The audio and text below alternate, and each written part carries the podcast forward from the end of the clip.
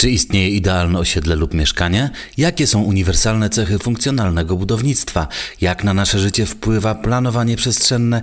Jakie przykłady przyjaznej architektury możemy wymienić w Polsce? Jak powinna być zaprojektowana publiczna i prywatna przestrzeń? I wreszcie na co zwracać uwagę kupując mieszkanie? O tym wszystkim miałem przyjemność porozmawiać z gośćmi 36. spotkania w cyklu Oto Dom Live, a byli nimi Jakub Głaz, Katarzyna Kajdanek, Maciej Ster i Katarzyna Unold. Jarosław Krawczyk, Oto Dom, witam i zapraszam do wysłuchania tej rozmowy. Wtorek, e, godzina dziesiąta, kiedyś jak co tydzień, teraz jak co miesiąc. E, witamy serdecznie e, na naszym spotkaniu z cyklu Oto Dom Live. Już widzę, że pierwsze osoby zaczęły się z nami witać. Dzień dobry wreszcie, pisze Ewa, dzień dobry, e, dzień dobry, witamy wszystkich e, oczywiście e, bardzo serdecznie. Mm, od razu wskazówka, możecie oczywiście przez, całą nasze, przez całe nasze spotkanie komentować to, o czym będziemy rozmawiać z gośćmi, a mam nadzieję, że rozmowa będzie bardzo ciekawa. Możecie też zadawać pytania, chociaż od jakiegoś czasu raczej apelujemy o to, żeby te pytania zadawać pod koniec rozmowy, więc pod koniec naszego dzisiejszego spotkania na pewno zwrócę się też do wszystkich, którzy nas oglądają, a widzę, że przy przybywa ich e, przez cały czas, e, o to, żeby zadawali pytania naszym gościom, a goście są dzisiaj, myślę, że bardzo szczególni. E, Jakub Głaz, krytyk architektury, architekt, współtwórca inicjatywy Otwarte, Katarzyna Kajdanek, socjolożka miasta, profesorka nadzwyczajna w Zakładzie Socjologii Miasta i Wsi Uniwersytetu Wrocławskiego, która specjalizuje się w urbanizacji, Maciej Ster, współtwórca miastologii i Katarzyna Unold, dyrektor Witajcie. zarządzająca aksjona nieruchomości. E, hurtowo przedstawiłem, ponieważ, ponieważ e, jest nas dzisiaj, jak widzicie, wszyscy sporo, e, ale też temat bardzo ciekawy. Myślę, że, że, że wciągnie nas w tą dyskusję bardzo mocno. Temat brzmi przyjazna architektura, jak wybrać osiedle i mieszkanie, które poprawi jakość życia. Mam nadzieję, że po tej godzinie będziemy wszyscy mądrzejsi i będziemy mądrzej wybierać e, nieruchomości dla siebie. Na początek pytanie do naszych, e, naszych ekspertów. Czy w ogóle istnieje coś takiego jak idealne osiedle, idealne mieszkanie? Ja jako deweloper mogę od razu powiedzieć, że biorąc pod uwagę preferencje klientów i to co, to, co budujemy i dostarczamy, za każdym razem nie przestaje mnie zadziwiać, co jest idealne dla różnych ludzi i jakie cechy mieszkań są e, e, ważne dla różnych grup. No bo rzeczywiście jest tak, że co innego jest ważne dla singla albo dla e, pary, która właśnie kupuje pierwsze mieszkanie, a zupełnie inaczej podchodzą do tematu ludzie, którzy wyprowadzają się z domu po tym, jak ten dom opuściły dorosłe już dzieci. Tak więc myślę, że idealne dla każdego znaczy po prostu coś innego. Y, to na pewno tak jest, że to jest zupełnie co innego, tyle tylko, że Trzeba pamiętać o tym, że w obecnej sytuacji w Polsce, gdzie mieszkanie jest raczej e, trudno zamienialnym dobrem, to idealne powinno być najbardziej elastyczne. E, to idealne powinno też odpowiadać na pytania głębiej postawione sobie przez nabywców, a także przez deweloperów, czyli nie tylko o metraż, nie tylko o to, żeby to był dom z ogródkiem, czy inaczej sformułowane, bardzo precyzyjne już e, życzenie, Tyle tylko, żeby odpowiadało na pewne bardziej ogólne potrzeby. Chcę żyć e, wśród przyrody, chcę żyć e, wśród ludzi, chcę mieć możliwość elastycznego kształtowania przestrzeni, bo zamierzam założyć rodzinę. I dopiero po odpowiedzi na takie pytania można stwierdzić, czy dane mieszkanie, dane osiedle jest idealne dla konkretnej osoby. I oczywiście jednego idealnego osiedla nie ma, ale takich, które byłyby elastyczne, także jest bardzo mało. Ja, ja chyba... myślę, że ten aspekt. O, przepraszam. Zaczekam chwileczkę. To mów Kasiu. E, dzięki. To kontynuując to, o czym powiedział Kuba, ja też e, powiedziałabym, że nie ma czegoś takiego jak jedno e, idealne mieszkanie. Dla mnie dzieje się tak co najmniej z dwóch powodów. To znaczy, nawet najfantastyczniejsza architektura domykająca się w przestrzeni mieszkania czy bloku musi być umieszczona i zawsze jest umieszczona w określonym kontekście przestrzennym. I nawet najfantastyczniejsze mieszkanie e, ulokowane w niezbyt idealnej e, dzielnicy, w niezbyt idealnym otoczeniu, po prostu będzie traciło e, ten walor. A druga sprawa to jest taka, że kiedy mówimy idealne mieszkanie, to często myślimy na przykład o sobie tu i teraz, a nie możemy lekceważyć takiej zmiennej jak czas. E, Kuba trochę o tym powiedział, zmieniająca się struktura gospodarstwa domowego, to, że z wiekiem zmieniają się nasze plany, potrzeby i aspiracje. E, musimy, myśląc o idealnym mieszkaniu, idealnym domu, uwzględniać też e, horyzont, horyzont. A lepiej w No właśnie dokładnie to samo chciałem powiedzieć, tylko mogę dodać jedną rzecz do tego, bo my troszeczkę u nas też mamy takiego bzika na, na punkcie takiego myślenia o projektowaniu troszeczkę w 4D, to znaczy, że wiadomo, to są, to są trzy wymiary ale ten czwarty wymiar, który poruszyliście, właśnie jest szalenie istotny i, i, myślę, że właśnie z dwóch punktów widzenia. Pierwszy dotyczy faktycznie preferencji nabywców i faktycznie jest tak, i my to też obserwujemy, że z reguły podejmując decyzję o tym, co kupić, gdzie kupić, no to myśli się o takiej najbardziej palącej potrzebie na tu i teraz, Natomiast rzadko kiedy, szczególnie w momencie, kiedy myśli się o zakupie swojego pierwszego mieszkania, nawet kiedy to jest zakup z myślą o tym, że okej, okay, pod kątem gdzieś tam rodziny w przyszłości też troszeczkę o tym myślę i tak dalej, to naprawdę rzadko kiedy sobie zdajemy sprawę z tego, jak pojawienie się dzieci potrafi wywrócić wszystko do góry nogami i kompletnie wszystko zmienić. Zarówno jeżeli chodzi o lokalizację ale samą też i przestrzeń.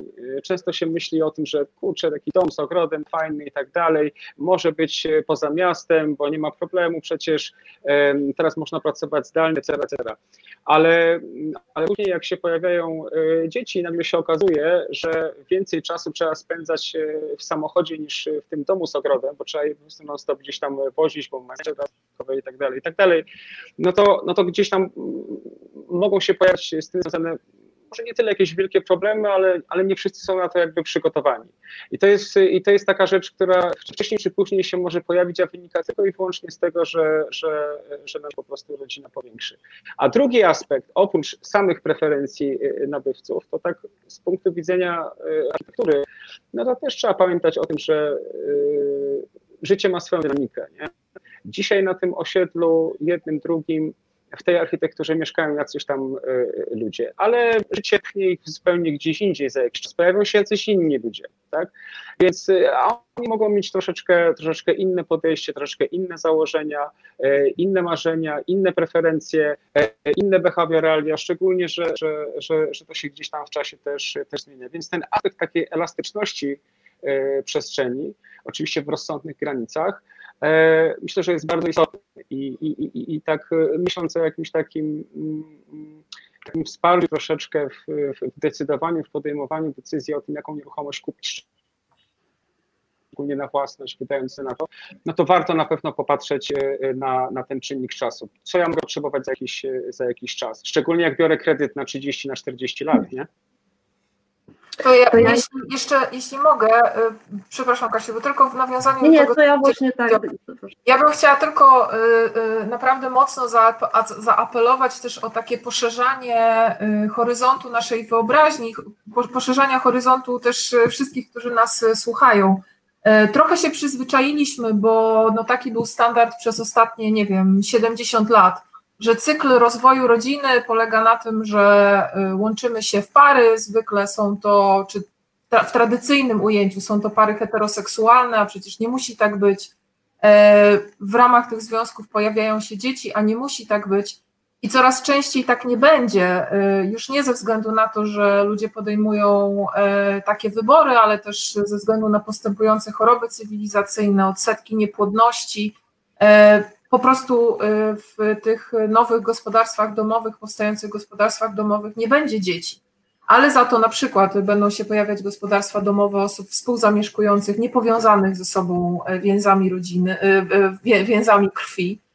Mogą to być też takie gospodarstwa, w których rodzice wracają do domów dzieci czy mieszkań dzieci, czasem ze względu na obniżenie kosztów, a czasami ze względu na to, żeby się wzajemnie sobą opiekować. Także tutaj też w tej elastyczności chyba coraz częściej będziemy musieli brać pod uwagę e, nowe kwestie, nowe wyzwania, które są gdzieś tam daleko powiązane też ze zmianami klimatycznymi, ekonomicznymi, e, które po prostu nas wszystkich czekają już, już za chwilę. No i to jest jeszcze. Ja jeszcze tylko sekundkę tylko, bo do Kasi, do, do Kasi wypowiedzi jedno zdanie dosłownie, bo powiedziałaś Kasiu bardzo ważną rzecz o tym, o otoczeniu, o dzielnicy, że są dzielnice, w których mieszka się dobrze, a są dzielnice, w których mieszka się źle.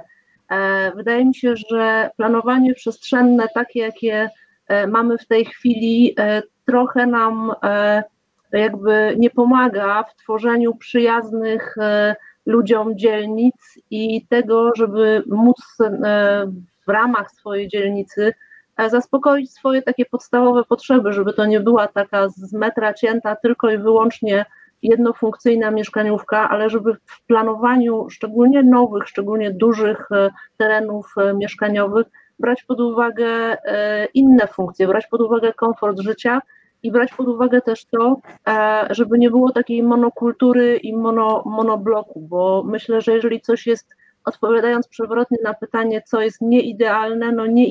To na pewno. I jeszcze niezwykle ważna jest kwestia tej przestrzeni, o której mówiły obie panie. E, ta przestrzeń e, zależy w dużej mierze od tego, kiedy dane osiedle powstało. I teraz musimy zwrócić uwagę na to, że bardzo wysokiej jakości przestrzeń między budynkami to ta, e, która towarzyszy e, osiedlom modernistycznym, osiedlom jeszcze z czasów PRL-u.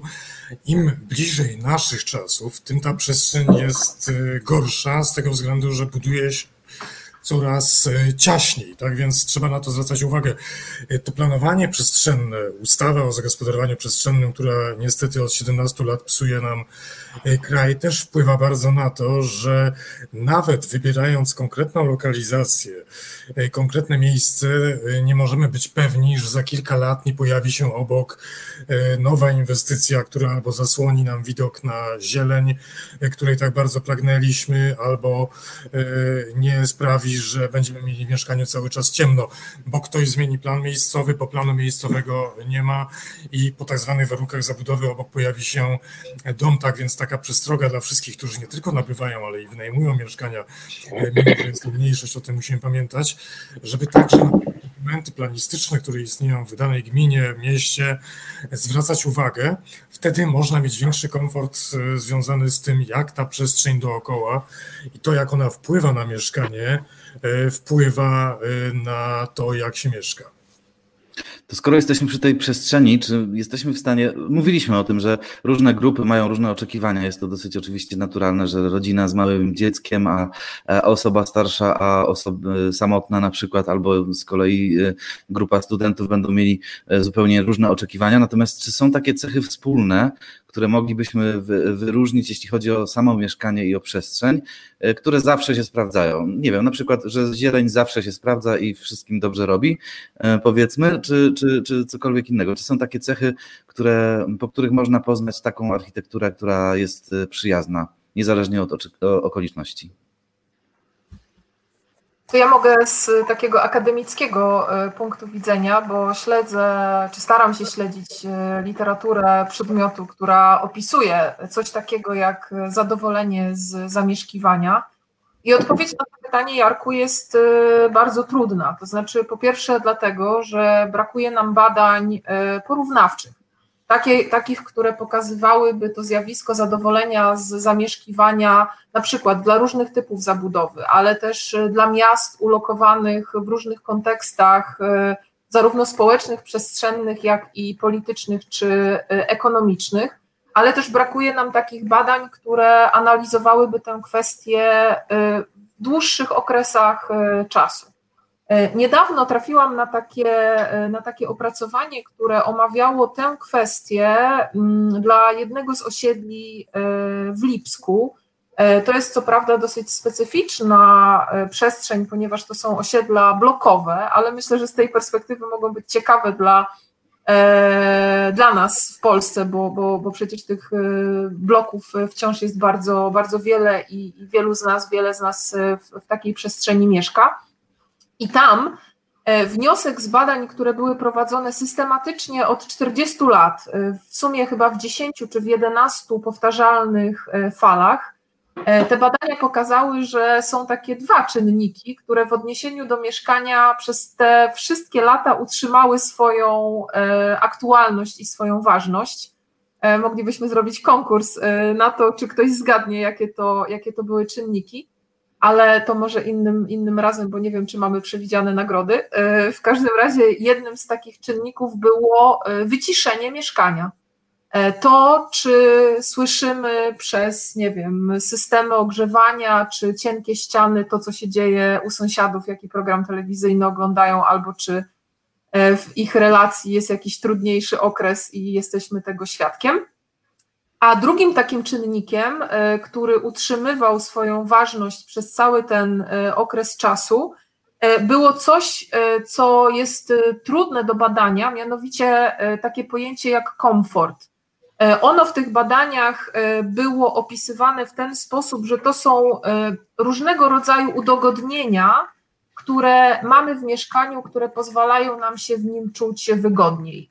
Mogą to być na przykład wystarczająco szerokie drzwi, umożliwiające poruszanie się osobom z ograniczeniami mobilności. Albo na przykład to, że jest dobrze przemyślany układ pomieszczeń, E, na przykład e, likwidujący jakieś takie dziwne, wąskie korytarzyki czy puste przebiegi w mieszkaniu, których nie da się w żaden sposób wykorzystać. E, także w odniesieniu do mieszkania to były te dwie cechy. Chcę powiedzieć bardzo ciekawą rzecz, też wynikającą z tych badań, że okazało się, że wielkość mieszkania wcale nie znajdowała się w topie tych najważniejszych cech. Także na jakby w różnych momentach, kiedy to badanie było prowadzone, e, ta waga wielkości mieszkania e, po prostu się, się zmieniała. Ciekawe, jak wyglądałoby to teraz dla mieszkańców, którzy spędzali pandemię czy lockdown właśnie w tych, właśnie w tych mieszkaniach. To jest bardzo ciekawe, co powiedziałaś a propos wielkości mieszkania, ponieważ ten kult metrażu w Polsce jest dość silny. Ja myślę, że Maciej Ster tutaj z miastologii jeszcze o tym coś powie.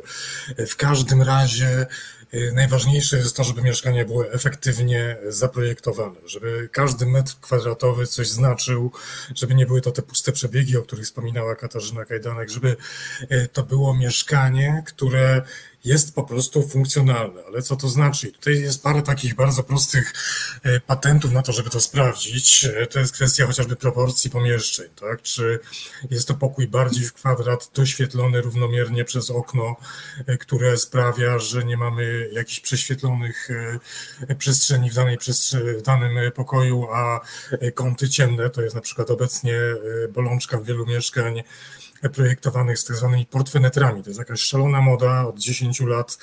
Portfenetry zamiast poziomu umieszczonych okien, które fatalnie doświetlają e, wnętrza, no ale za to dobrze wyglądają na elewacji. No ludzie uwielbiają portfenetry, nawet nie wiesz jak. No, ja wiem, że uwielbiają, tylko że nie zdają sobie potem sprawy z tego, że na przykład nie wstawią łóżka do pokoju, którym mają dwoje drzwi, a pokój ma 8,5 metra kwadratowego. Y, a jeszcze śmiesznie, kiedy takiemu 8-metrowemu pokojowi towarzyszy balkon o powierzchni, dajmy na to 5 metrów, i potem każdy kombinuje, co by tu zrobić, żeby sobie te 5 metrów przerobić na przykład na werandę, tudzież y, y, ogród zimowy, i tak dalej, i tak dalej, i tak dalej. To jest także kwestia komunikacji, czyli korytarza w danym mieszkaniu, żeby tego korytarza było jak najmniej, a to często wynika tylko z tego, gdzie są umieszczone drzwi do nowego mieszkania. Jeżeli one są umieszczone e, z jednej strony i trzeba wąską kiszką prowadzić e, lokatorów przez całe mieszkanie, no to już jest e, tragedia. To jest kwestia także kolejnej bolączki, w którą wpakowali nas deweloperzy i architekci w ostatnich 30 latach, czyli powrotu do ciemnej kuchni niewydzielana kuchnia e, z oknem to jest substandard. Tego w ogóle być nie powinno. Tak zwane kurne chaty, jak ja to nazywam, czyli mieszkania jedno, dwupokojowe, w którym gdzieś tam się wstawia, prawda, tak zwany aneks kuchenny, czyli ściany udekorowaną szafkami, no to jest po prostu rzecz niedopuszczalna.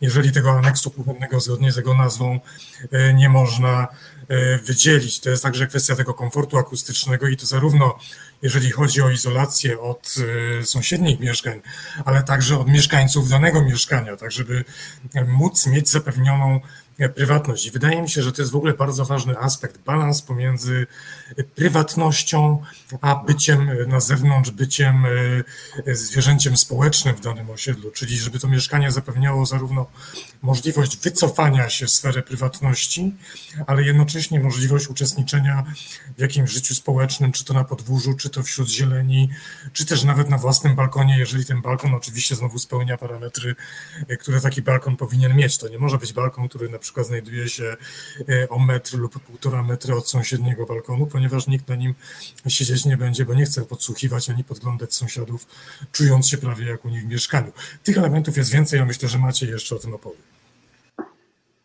Lista całkiem, całkiem pokaźna, ale Maciej, w takim razie trzymamy za, za, za słowo dane przez Jakuba. Co jeszcze dodajemy? Masz wyciszony mikrofon już. Chwila, chwila. E, Ma, Macieju, masz wyciszony, nie jestem w stanie nic z tym zrobić. Nie mam mikrofonu w tej chwili. Nie słyszymy, ale możliwe, że. Przepraszamy wszystkich za problemy techniczne. Prawdopodobnie tutaj w, w, w, tym narzędziu do transmitowania jest, jesteś wyciszony sam, i prawdopodobnie sam włączyłeś sobie to. No, o, jest. A teraz mnie słychać? Tak, tak jest. No dobrze. E, to ja się w takim razie nie będę przyznawał, skąd były problemy techniczne. Po prostu e, były problemy techniczne. E, natomiast troszeczkę tak wywołany do tablicy, a dlaczego? No, dlatego, że faktycznie my w jakby takiej pierwszej odsłonie nastalogii, gdzie się chcieliśmy skupić przede wszystkim na, na mieszkaniu, ergonomii tego mieszkania, faktycznie zwracaliśmy uwagę przede wszystkim na ten, na ten właśnie aspekt, to znaczy jak zaprojektować przestrzeń do, do mieszkania w taki sposób, żeby z jednej strony było tam właśnie wygodnie, komfortowo, e, przyjemnie, przyjaźnie, e, ale z drugiej strony, żeby, żeby to wszystko też miało jakiś tam ekonomiczny sens, bo pamiętajmy, że to, że spotykamy bardzo wiele E, ogromną ilość takich projektów, w których na przykład są takie długie korytarze e, gdzieś i, i, i, i, mnóstwo takich, takich przestrzeni, które by się na pierwszy rzut oka wydawały zupełnie gdzieś tam absurdalne. Krążył swojego czasu e, po internecie taki rzut mieszkania, gdzie, gdzie było wejście, taki, taki, taki niewielki przedpokój, bardzo długi korytarz i dopiero za tym korytarzem reszta mieszkania ale takie rzeczy się nie tego, że, e, że przygotowując e, inwestycję deweloperską, no po prostu wszystko się kalkuluje, wszystko mierzy, wszystko się e, liczy. I niestety bardzo ciężko w praktyce jest zachować taki zdrowy rozsądek i zdrowy umiar pomiędzy tym, ile tych metrów można e, zmieścić faktycznie na, e, na działce, e, a tym, jak te metry będą faktycznie działać. Zresztą przy podejmowaniu decyzji przez, przez nabywców, ponieważ pamiętajmy, że ta decyzja jest no, mocno stresującą rzeczą. Do wydania jest bardzo dużo pieniędzy, często nie swoich, które będziemy musieli oddawać przez, przez dziesiątki lat. Więc a oferta wydawałoby się, że jest ogromna bardzo dużo różnych mieszkań do wyboru, więc e, ludzie szukają takich parametrów, na których się mogą skupić i które pozwolą im odsiać e, bardzo dużo z, z, z, tego rynku, żeby im było łatwiej coś wybrać. Jednym z takich parametrów jest na przykład ten nieszczęsny metr kwadratowy i jego cena. Natomiast e, to uproszczenie powoduje, że trudniej jest zwrócić uwagę na samą funkcjonalność, bo po prostu metr, metrowi jest nie, nierówny. E, I wielkość mieszkania, i poszukiwanie, że raczej chcielibyśmy jak największy, w miarę możliwości oczywiście budżetu, też wynika właśnie z myślenia w kategoriach nie za bardzo wiem, jaka przestrzeń rzeczywiście się będzie sprawdzać, no więc w oczywisty sposób szukam jak największy. Natomiast my podeszliśmy do tego też troszkę inaczej, próbując pokazać, że na niewielkiej przestrzeni, jeżeli się zwróci uwagę na, na, na kilka takich aspektów, jak na przykład właśnie poziom doświetlenia chociażby y, y, y, przestrzeni, to o czym to, czy tutaj już też była mowa, czyli doświadczenia chociażby y, kuchni. Jak się zwróci uwagę na to, żeby w miarę było jak najwięcej y, mieszkań z, z narożnościami. Bo to na przykład zapewnia właściwe przewietrzanie i też doświetlanie pomieszczeń. Kiedy się zamuje, to rozwiąże właśnie w taki sposób, żeby nie było tych takich dziwnych zakamarków korytarzy. Raz dlatego, że one powodują, że nie wszystko wtedy w mieszkaniu mamy bezpośrednio pod ręką, ale też powodują, że za ten metr kwadratowy trzeba zapłacić dokładnie tyle samo, co za metr kwadratowy salonu. E, a ten korytarz, korytarz nie, nie, niekoniecznie jest e, do czegoś akurat e, potrzebny. I co z tego, że mamy na przykład dwupokojowe 50-parometrowe mieszkanie, dosyć takie duże, wygodne, z czego na przykład dobrych kilkanaście metrów zajmuje sam korytarz.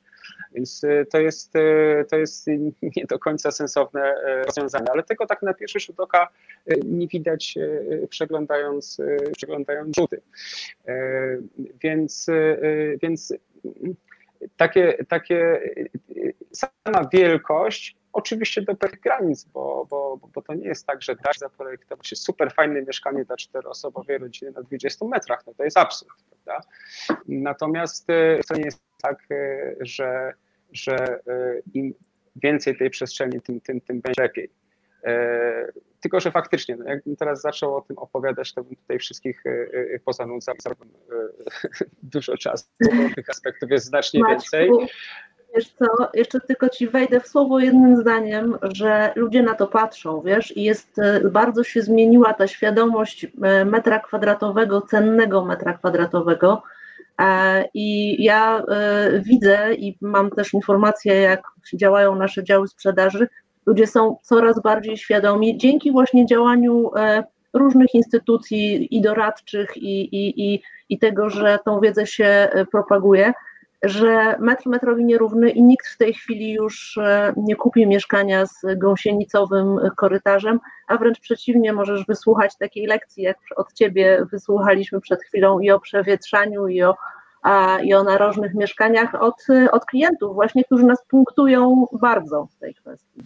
To ja się bardzo cieszę, ponieważ jeszcze 5-10 lat temu takiej świadomości wśród nabywców mieszkań nie było. To jest bardzo fajna rzecz, że to się wreszcie pojawiło. Ten aspekt przewietrzania jest też bardzo ważny oraz jeszcze jedna bardzo istotna rzecz widok z okna, na co zresztą ludzie zwracali uwagę teraz podczas pandemii, kiedy uwięzieni w swoich mieszkaniach musieli przez to okno patrzeć znacznie dłużej niż e, e, to miało miejsce wcześniej. Ten widok z okna to często jest właściwie tak na dobrą sprawę wartość dodana dla danego mieszkania, zwłaszcza jeżeli mamy te widoki na dwie strony, możemy zmienić perspektywę. Jeżeli mieszkanie jest przewietrzane i właśnie ma elewację, czy to po dwóch stronach świata, czy też e, jest narożnym mieszkaniem, to jest tak na dobrą sprawę przedłużenie naszego domu i ten widok z okna jest potwornie ważny, podczas gdy w tej chwili przy gęstości zabudowy deweloperskiej, tej najnowszej, e, tym widokiem jest najczęściej widok na sąsiada i dokładnie to, co robi, co ogląda, co je, z kim się spotyka i tak dalej, i tak dalej. Tak więc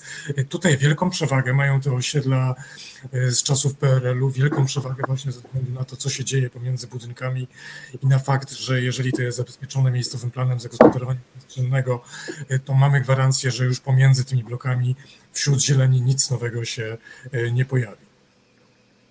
Przed dzisiejszym spotkaniem zrobiliśmy e, małą ankietę wśród naszych, e, naszych widzów. Zadaliśmy proste pytanie, czy współczesna archi, czy nowa architektura jest przyjazna mieszkańcom. E, ponad, e, no nie, nie, nie jest to ponad, prawie dwie trzecie odpowiedziało, że nie, ponad jedna trzecia, że tak. To była ankieta przeprowadzona na początku tego roku, specjalnie na potrzeby dzisiejszej, dzisiejszej transmisji. Skomentujecie jakoś wyniki? No te wyniki są druzgocące, moim zdaniem. Jednocześnie oczywiście odczuwam y, z nimi y, pewien rodzaj zgody, to znaczy one nie przeczą, nie przeczą moim intuicjom. Y, I z tej perspektywy zastanawiam się nad tym, jaka jest siła takich klientów, o których Ty, Kasiu, wspomniałaś, to znaczy klientów świadomych, klientów, którzy wiedzą, gdzie poszukiwać tego metra wartościowego, na ile takie osoby mogą mieć faktycznie wpływ na to, co jest projektowane, jak jest projektowane, jakie oferty trafiają na rynek, e, ale też, e, no nie wiem, jeśli myślę o makroekonomicznej sytuacji w Polsce, no to chyba wszyscy jesteśmy świadomi, że tak naprawdę tych, którzy mogą przebierać, którzy przychodzą do biur sprzedaży z przysłowiową walizką gotówki i mogą powiedzieć: OK, jeśli nie znajdę w Państwa biurze mieszkania, które odpowiada moim potrzebom, to wezmę tę walizkę i pójdę gdzie indziej.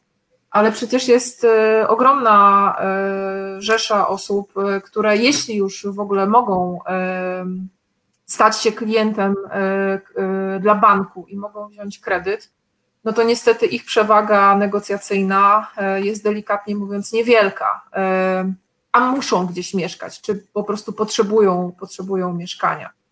E, to jest bardzo, bardzo trudna sytuacja i to są bardzo trudne e, do przyjęcia e, wyniki. To znaczy, ja je rozumiem, ale ja się z nimi nie zgadzam, w sensie wszystko się we mnie burzy, że tak jest. Nie no, pełna zgoda, jeżeli mogę się tylko wtrącić, mianowicie kwestia tego, co się dzieje w Polsce, jest kwestią tego, że to nie jest rynek klienta. To w ogóle jest rynek, tak na dobrą sprawę, tego, kto te mieszkania dostarcza. Że są to mieszkania na sprzedaż, ponieważ brakuje nam mieszkań na wynajem, w rozumieniu mieszkań na wynajem, tak jak to dzieje się w Niemczech między innymi czy w innych krajach zachodnich, powoduje, że klient jest na straconej pozycji. Tak na dobrą sprawę, patrząc na tego, co jest dostępne na rynku, analizując rzuty mieszkań, co bardzo często robię tutaj w Poznaniu, to mieszkanie, o którym Maciej wspomniał, kiszką e, korytarza mającą większy metraż niż e, kuchnia z pokojem i e, łazienką łącznie, to właśnie poznańskie mieszkanie, to 80% mieszkań, tak na dobrą sprawę, powinno być przecenionych o połowę ponieważ za te pieniądze, które w tej chwili one są oferowane, w życiu bym ich nie kupił. Jestem szczęśliwym posiadaczem mieszkania jeszcze z lat 60., które sobie bardzo cenię, ale yy, tak na dobrą sprawę, to to jest sytuacja w tej chwili patowa, ponieważ klient nie może powiedzieć, ja nie kupię u was, kupię u innego, bo jak pójdzie do innego, to niestety w 80% przypadków te mieszkania wyglądają bardzo podobnie.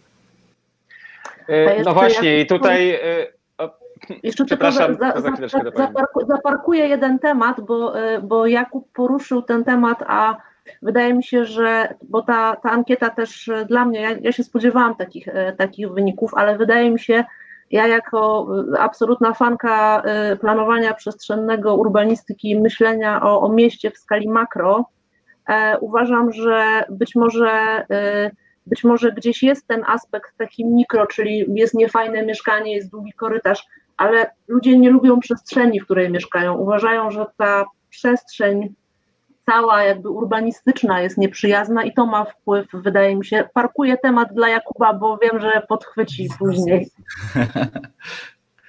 jeszcze, ma, jeszcze Maciej chciał coś e, powiedzieć, tak. więc najpierw jeszcze...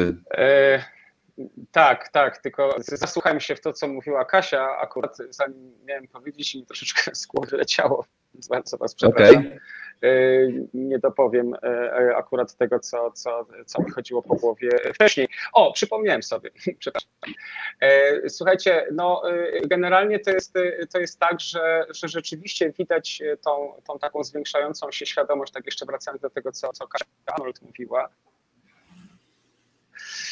zwracania uwagi na coś więcej niż tylko, e, niż tylko mecz.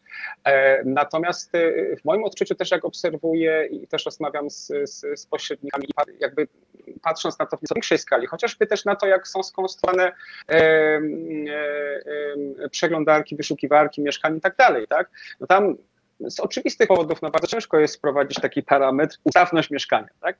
Był taki parametr, to można było sobie bardzo fajnie filtrować mieszkania. Niestety takiego parametru y, nie ma. Jaki jest parametr? Wielkość mieszkania, y, cena metr kwadratowy, y, tak, ewentualnie ilość, ilość pokoi, ilość pomieszczeń, lokalizacja. Tymczasem w praktyce okazuje się, że lokalizacja, która jest takim, wydawałoby się, świętym i podstawowym prawem każdej nieruchomości, że ona jest w ogóle najważniejsza. Są te trzy zasady. Lokalizacja lokalizacja, lokalizacja. To okazuje się, że w, w procesie takim zakupowym, e, który jest zresztą bardzo długi, stresujący, męczący i, i, i, i wyczerpujący e, dla ludzi, e, akurat lokalizacja jest tą rzeczą, którą, którą najczęściej zmieniają. I zmieniają bardzo często również z tego powodu, że trzyma ich trochę to, o czym mówił Jakub, to znaczy po prostu zwyczajna ekonomia, tak? Mają gdzieś jakieś marzenie, fajnie by było tutaj mieszkać, no ale jak sobie analizują te wszystkie oferty i dostępne w tym miejscu, to się okazuje, że kurczę, no nie za bardzo to się mieści w ich budżecie, za to w ich budżecie jest gdzie indziej jakieś miejsce.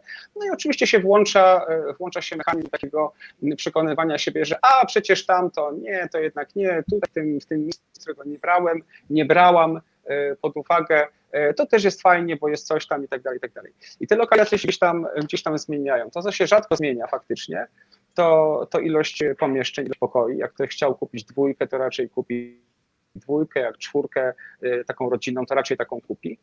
Ale kwestia ilości metrów i wyobrażenia co do tego, ile metrów powinna mieć określona funkcja, tak?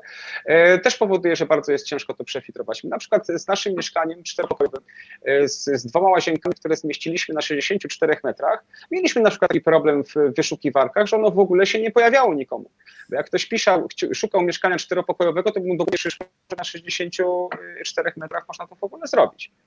E, tymczasem e, okazało się, że jak już się weszło, dlatego też mieliśmy takie mieszkanie przykładowe, właśnie specjalnie po to, żeby można było wejść i doświadczyć tej przestrzeni i sprawdzić, jak ona faktycznie działa, no to dla wielu osób to, to, to było gdzieś jakieś wrażenie z pogranicza magii, że no ale jak, ale to jest niemożliwe, że to jest tyle tych metrów.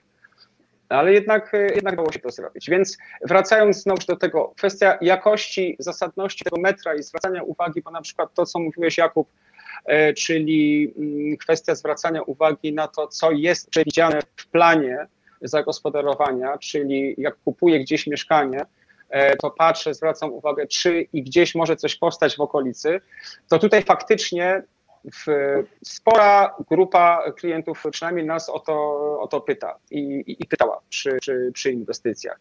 I pyta przede wszystkim dewelopera, tak? Jedni sobie zadają trud i, i samodzielnie gdzieś sprawdzają i tak dalej, inni pytają dewelopera, no deweloper zależy, no raz powie zgodnie z prawdą, czasem nie zawsze, no to po prostu już zależy od jakiejś tam e, etyki zawodu, ale na to się zwraca, e, zwraca uwagę częściej, niż na coś takiego y, dosyć efemerycznego wydawałoby się, czyli tej ergonomii fajności przestrzeni. I ją jest po prostu stosunkowo trudno sprawdzić, y, patrząc tylko i wyłącznie na, na rzut. Ekstremalne przykłady, o których tutaj była mowa, ja celowo nie wymieniałem gdzie, ale to już padło, gdzie, w jakim, w jakim mieście, natomiast na szczęście nie padło u kogo. E, to są oczywiście ekstrema, no to wystarczy patrzeć i, i widać, że coś jest nie tak. Natomiast, natomiast sporo jest też i takich, takich, takich rzutów, takich projektów mieszkań, gdzie nie widać wcale na pierwszy rzut oka, że coś jest, że coś jest nie tak. E, natomiast w praktyce później będzie kłopot. I to powoduje, że jest ogromny rynek w Polsce, e, też mm, architektów wnętrz, nie to, że architekci wnętrz są niepotrzebni, tylko że bardzo często ich praca polega na poprawianiu tych, tych, tych, tych różnych błędów i niedociągnięć e, gdzieś po stronie projektowania jakby samego mieszkania. Ludzie przerabiają tak, z trzech pokoi robią dwa pokoje, z dwóch pokoi robią trzy pokoje i tak dalej, i tak dalej, i tak dalej, nie? E, więc e, Czasami jest, czasami jest też tak, i to co, to, co też obserwuję tutaj jakby e, u siebie na swoim podwórku, że są tacy, którzy trochę machnęli ręką. To znaczy patrzą tak, lokalizacja, metraż, ale z definicji zakładają, że i tak wszystko wyprują w środku, i tak to będą zmieniać, i tak to będą przekształcać, i tak będzie troszkę wyglądało. Ale to jest jakiś wysiłek. E, kolejna, kolejna cegiełka niesłychanie złożonej e, układanki pod tytułem kupuję swoje mieszkanie. E, zupełnie niepotrzebna, bo przecież można by to było przewidzieć i, i, i pokazać wcześniej, rozpisać te funkcje, pokazać jak mogą działać i, i, przede wszystkim zaprojektować to, to, to z głową. Dokładnie tak. Ja w ogóle kiedyś zauważyłem jedną bardzo istotną rzecz, która mówi nam bardzo wiele o rynku mieszkaniowym w Polsce. Zauważcie, że nie ma żadnego portalu, żadnej porównywarki, tak jak wspomniałeś właśnie Maciej o tym, że chociażby ustawność, która by oceniała mieszkania konkretnych deweloperów, czy w konkretnych lokalizacjach, tak jak się na przykład ocenia, czy recenzuje samochody, sprzęt AGD i tak dalej, i tak dalej. Zauważcie, że ludzie dokonując często wyboru E, e, przedmiotów, które są o wiele tańsze od mieszkania, wielokrotnie tańsze. 10 razy zapytają znajomych, 10 razy wejdą na e, portale, gdzie można przeczytać recenzję, czy ten samochód ma takie czy inne przyspieszenie. Nie ma dla nich żadnej oferty, bo nie ma też Federacji Konsumentów, która mogłaby uruchomić taką przeglądarkę, czy też taki portal, która by pokazywała różnicę między tym, co jest właśnie dostępne na rynku. Niestety na rynku kupna sprzedaży, ponieważ ten wynajem, brak tego wynajmu też decyduje o tym, że wobec braku alternatywy trzeba brać to, co jest, niestety. To tutaj wywołane nie, niejako do tablicy, tylko dodam, że tak. oczywiście staramy się e, przynajmniej e, w tej warstwie informacyjnej, żeby nie powiedzieć edukacyjnej, trochę jednak wpływać na to, żeby te decyzje e, były jak najbardziej jak najbardziej świadome. Między innymi po to się e, tutaj dzisiaj spotykamy i między innymi po to e, mówimy dziś do także naszych użytkowników, żeby mogli te mieszkania wybierać jak najmądrzej, jak, jak najlepiej i um, i właśnie tutaj myślę, że to jest dobry moment na to, żebyśmy trochę zmienili optykę, bo mówiliśmy o tym, że o tym wyniku tej ankiety, mówiliśmy o tym, co, co deweloperzy robią źle, co, co jest w polskich mieszkaniach złe, e, jakie są nasze bolączki, to odwróćmy na chwilkę ten, ten wątek i po, po, porozmawiajmy przez y, parę minut o tym, co jest w takim razie dobrze. Czy możecie wymienić jakieś takie bardzo fajne projekty, fajne osiedla z, z dobrymi mieszkaniami przyjaznymi, co w nich jest e, takiego właśnie fajnego e, i e, czego powinni szukać poszukujący mieszkań.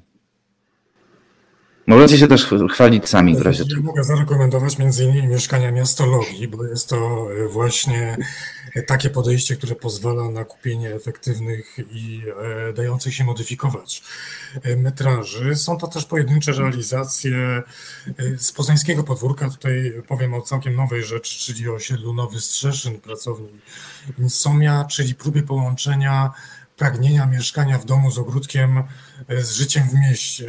Proszę zwrócić na to uwagę, gdzieś tam w sieci bardzo fajne e, mieszkania dwupoziomowe o powierzchni 69 metrów kwadratowych, które projektant e, Szymon Januszewski tak podzielił na cztery pokoje, że właśnie zdziwienie lokatorów jest niesamowite. To także taka realizacja we Wrocławiu jak Nowe Żerniki, gdzie miasto wspólnie z architektami postanowiło zaprojektować coś w rodzaju wzorcowej dzielnicy. Może nie do końca się wszystko tam udało, ale jednak miejmy nadzieję, że w perspektywie czasowej to będzie bardzo ciekawe osiedle. To są także niektóre realizacje warszawskie, takie jak 19 dzielnica, no ale to już e, tutaj pracownia IEMS Architekci, to jest już na, e, dla bogatych ludzi bardzo realizacja czy też dla nieco mniej majętnych y, osiedle y, Wilno, Zacisze, y, także w Warszawie po stronie praskiej.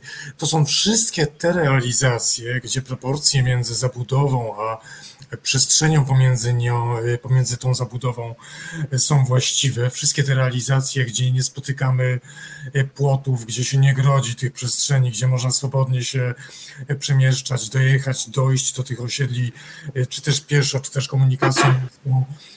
Bardzo często przecież mieszkańcy zwracają uwagę nabywcy na to, że chcą mieć co najmniej dwa miejsca postojowe ale po chwili powinni zadać sobie pytanie, po co mi dwa miejsca postojowe, skoro mogę dojechać tramwajem, skoro do miejsca pracy mogę e, dojść pieszo 20 minut albo dojechać rowerem. To jest bardzo ważna rzecz, na którą trzeba e, zwrócić uwagę, więc tego rodzaju osiedla. No i oczywiście te osiedla, o których wspomniałem wcześniej, osiedla modernistyczne, zwłaszcza te z późnego okresu PRL-u, z lat 70., z drugiej połowy i z lat 80., kiedy normatywy metrażowe zostały znacząco podniesione i architekci mogli projektować uczciwie mieszkania. To jest bardzo częsty przykład, chociażby Synowa w Warszawie, czy też osiedli e, położonych dalej od centrum e, peryferiach e, różnych miast, gdzie ten normatyw mieszkaniowy pozwalał już na budowanie dużych mieszkań, ale jednocześnie ta urbanistyka, dostępność szkoły, do której dziecko może dojść, nie przekraczając dużej ulicy, dostępność punktów usługowych w sąsiedztwie jest bardzo dobra. I myślę, że tutaj wymieniać można byłoby bardzo dużo nazw osiedli też enklaw, ale po prostu trzeba zwracać uwagę na te aspekty, o których przed chwilą powiedziałem. E, ja bym tylko na sekundkę e, a propos, e, a a propos tego, co mówiłeś, Kuba, bo to tak mi tutaj podbiło w bębenek i akurat wcale nie, nie ze względu na miastologię, za to bardzo dziękuję, tylko to, o czym mówiłeś z tymi miejscami postojowymi i z tymi garażami, że że w, w, pierwszym odruchu się myśli, warunki garażowe potrzebuje i tak dalej, a potem, a może nie potrzebuje i tutaj też jest taka w związku z tym no, myśl, czy taki kierunek, że, że może w ogóle trochę za dużo jest tutaj tych samochodów i tak dalej, że, przecież można korzystać z komunikacji publicznej i tak dalej. I to jest cały tam ogromny temat, ale musimy pamiętać też o tym, że są określone idące w przeciwną stronę wymogi administracyjne. I deweloper może sobie chcieć na przykład y, y, ograniczać i z reguły, gdyby miał taką możliwość, to by chętnie po to sięgnął. Y, ograniczania tych miejsc postojowych i garaży, szczególnie w momencie, kiedy nabywcy na przykład kawalerek czy, czy, czy, czy niedużych mieszkań dwupokojowych rzadziej poszukują tych, tych miejsc postojowych i garaży niż na przykład klienci, mm, że tak powiem, no, rodzinowi. E, natomiast jeżeli w, w, danym planie, w danej polityce miasta jest, że ja muszę mieć jeden przecinek ileś tam miejsca postojowego zapewnione do, do mieszkania, tak, no to są jeszcze projekty, w których te parametry wyglądały e, skromniej. Natomiast e, w momencie, kiedy taki parametr mam, a trzeba przecież wiedzieć, że wybudowanie metra kwadratowego E, garażu czy miejsca postojowego no jest e, odpowiednio kosztowne i bardziej kosztowne niż e, budowania mieszkania, a jednocześnie cena sprzedaży tego, tego, tego metra kwadratowego jest odpowiednio niższa, co z oczywistych powodów nikt nie zapłaci za metr kwadratowy garażu tyle samo, co za metr kwadratowy mieszkania. I to powoduje na przykład, że z, z, z czasem może zacząć brakować niedużych mieszkań dlatego że mało kto będzie się decydował na ich budowanie, no bo w, w, w danej inwestycji, jeżeli ja mogę mieć, nie wiem, e, dajmy na to 50 mieszkań i musiałbym mieć 50 miejsc ponad, tak, e, a mogę ich mieć na przykład 40, 30, może większych, tak, i odpowiednio mniej tych, tych miejsc, no to z ekonomicznego punktu widzenia, pod warunkiem, że, że na te większe mieszkania znajdę klientów, a pewnie znajdę, E, to mi się po prostu nie opłaca e, tego budować, tak? Tych, tych, takiej ilości mniejszych mieszkań i dużej ilości e, garaży. I bez względu na to, co powie klient, bo klient może powiedzieć, no ale ja nie potrzebuję samochodu i tak dalej, no ale jak mamy współczynnik taki, a nie inny, no to on musi kupić to mieszkanie generalnie z tym garażem. A jak nie, to ktoś musi kupić ten garaż, bo inaczej ta inwestycja się po prostu nie, nie spina.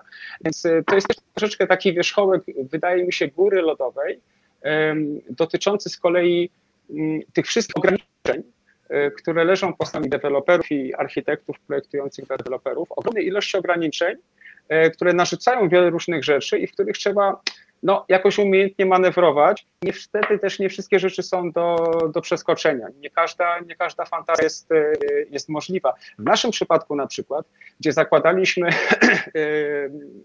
modułowe mieszkania, czyli takie troszeczkę też przygotowane pod kątem tego cyklu życia, że mogę sobie kupić przykład y, dwie dwójki w jednej mieszkać, y, drugą mogę wynajmować, a, a kiedyś jak będę potrzebował więcej, więcej przestrzeni, mogę sobie je połączyć, potem mogę znowu podzielić, jedno odsprzedać, drugie sobie zachować i tak dalej, czyli taką, taką płynną dosyć taką strukturę. I projekt przygotowany pod to, E, to dla wielu ludzi to bardzo fajny pomysł i, i, w ogóle super, tylko że w tak zwanym międzyczasie się okazało, że właśnie kwestia parametru e, ilości miejsc postojowych bardzo mocno wpływa chociażby na ten aspekt, bo nie da się teraz mieszkania e, większego podzielić na dwa mniejsze,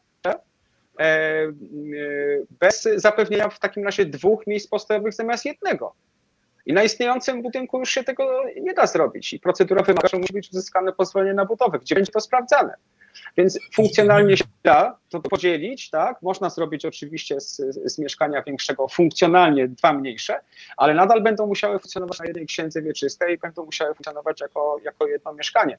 Więc to jest taka jedna drobna rzecz, która bardzo dużo y, zmienia w ogóle w, w sposobie y, projektowania czy konstruowania oferty i stwarza dodatkowe tam wyzwania, y, które projektując gdzieś tam zasadnie, no po prostu trzeba w jakiś sposób to, to, to, to rozwiązywać. To jest bardzo trudne. To się powoli zmienia. W Poznaniu ten normatyw parkingowy w tej chwili leci w dół. E, miasto jest tego świadome, w planach miejscowych też zapisuje już prawda, ten normatyw jako e, oblik. E, ja jeszcze chciałem zwrócić uwagę na jedną rzecz, o której zapomnieliśmy. Ja też zapomniałem, mimo że chciałem o tym powiedzieć.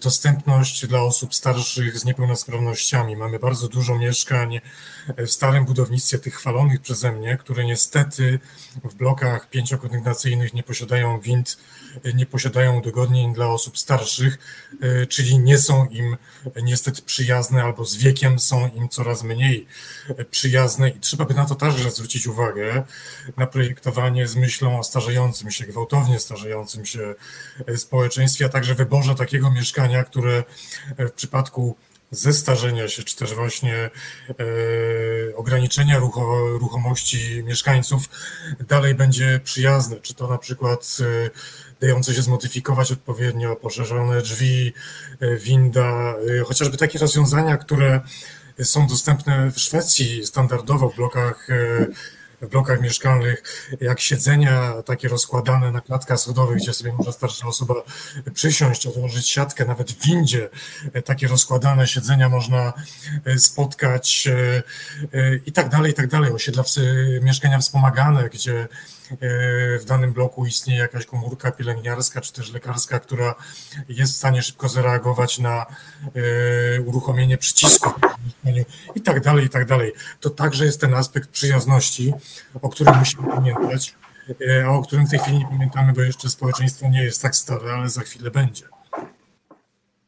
Zdecydowanie nie można będzie tego e, pominąć. E, patrzę na panie, bo one dawno się nie, nie, nie odzywały, więc, e, więc takim krótkim milczeniem dam szansę jeszcze do, do, uzupełnienia tematu, mimo że pomału, pomału musimy zmierzać ku końcowi, więc y, tutaj y, sprawa do naszych widzów.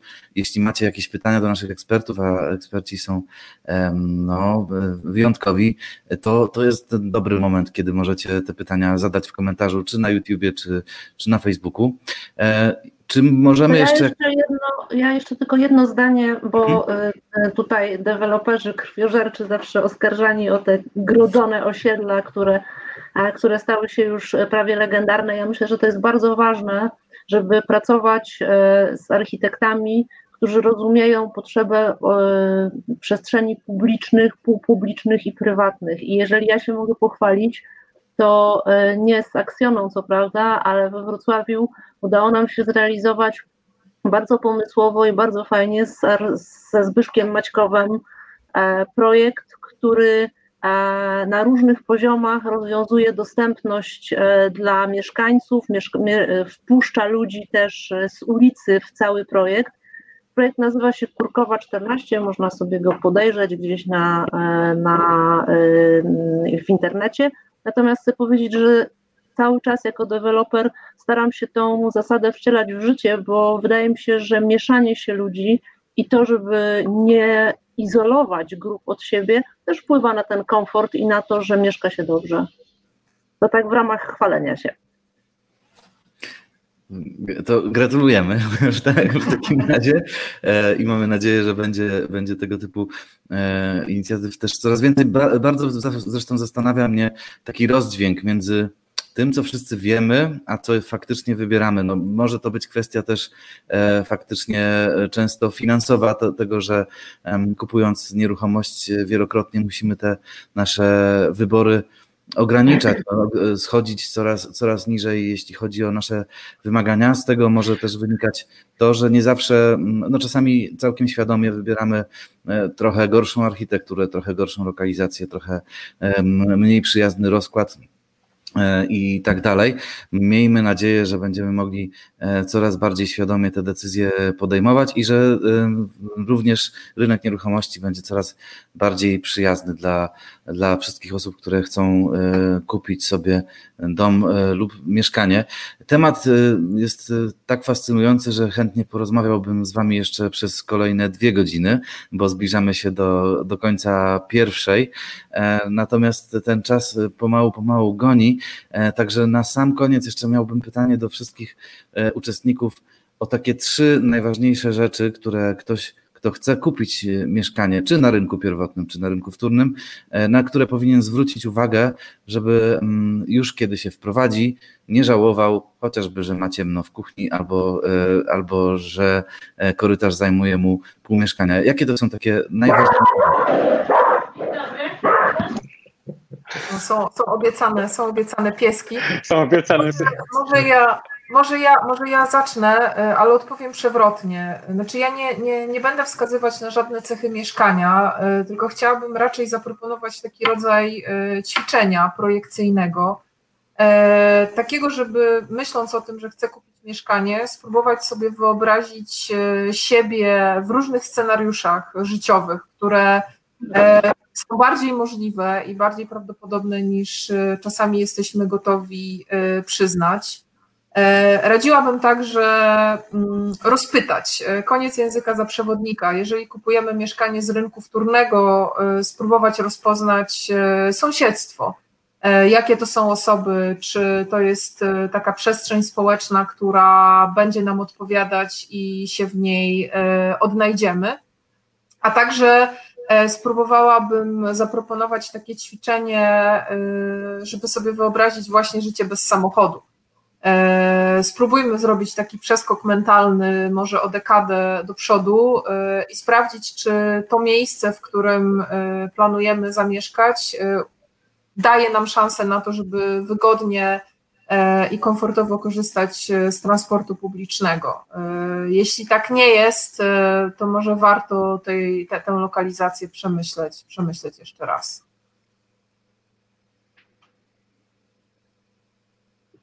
No cóż, ja pozwolę sobie dwa słowa, jak powiem tak, no w zasadzie to, co ty się powiedziałeś, to wyczerpuje to co, to, co ja mógłbym powiedzieć, bo też tak e, po zadaniu tego pytania sobie myślę, no co takiego jest najważniejszego i tak sobie myślę no tej takiej o tej maksymie, że jedyną stałą jest zmiana.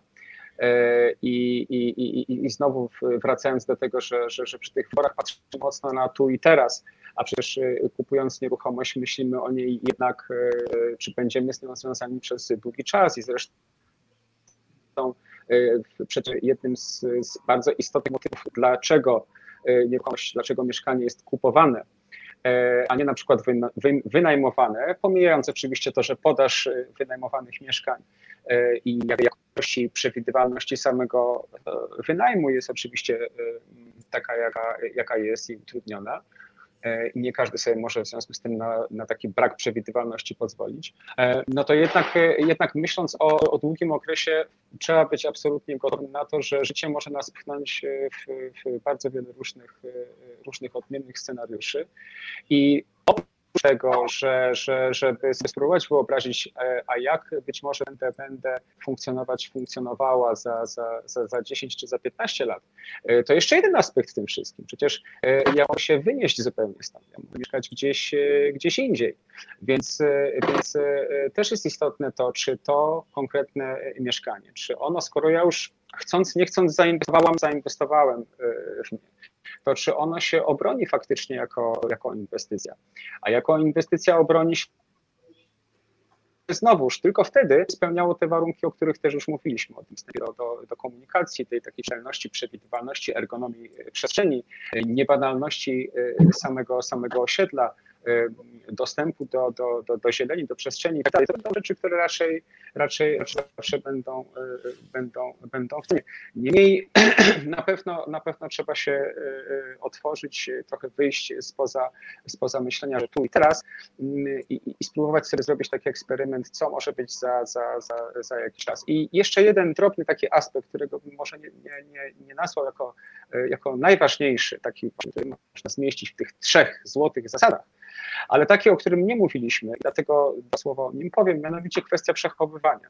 Żeby też na to zwracać uwagę, oczywiście w, w ramach takiego zdroworozsądkowego myślenia ekologicznego, zero waste i tak dalej, nie jest dobrze, y, y, czy warto wyzbywać się gromadzenia ogromnej ilości rzeczy, ale jednak siłą rzeczy zawsze je gdzieś tam mamy, y, najróżniejsze. Z, z, których korzystamy na przykład w określonym czasie w ciągu, w ciągu roku albo czasem jeszcze rzadziej, gdzie się tam składujemy.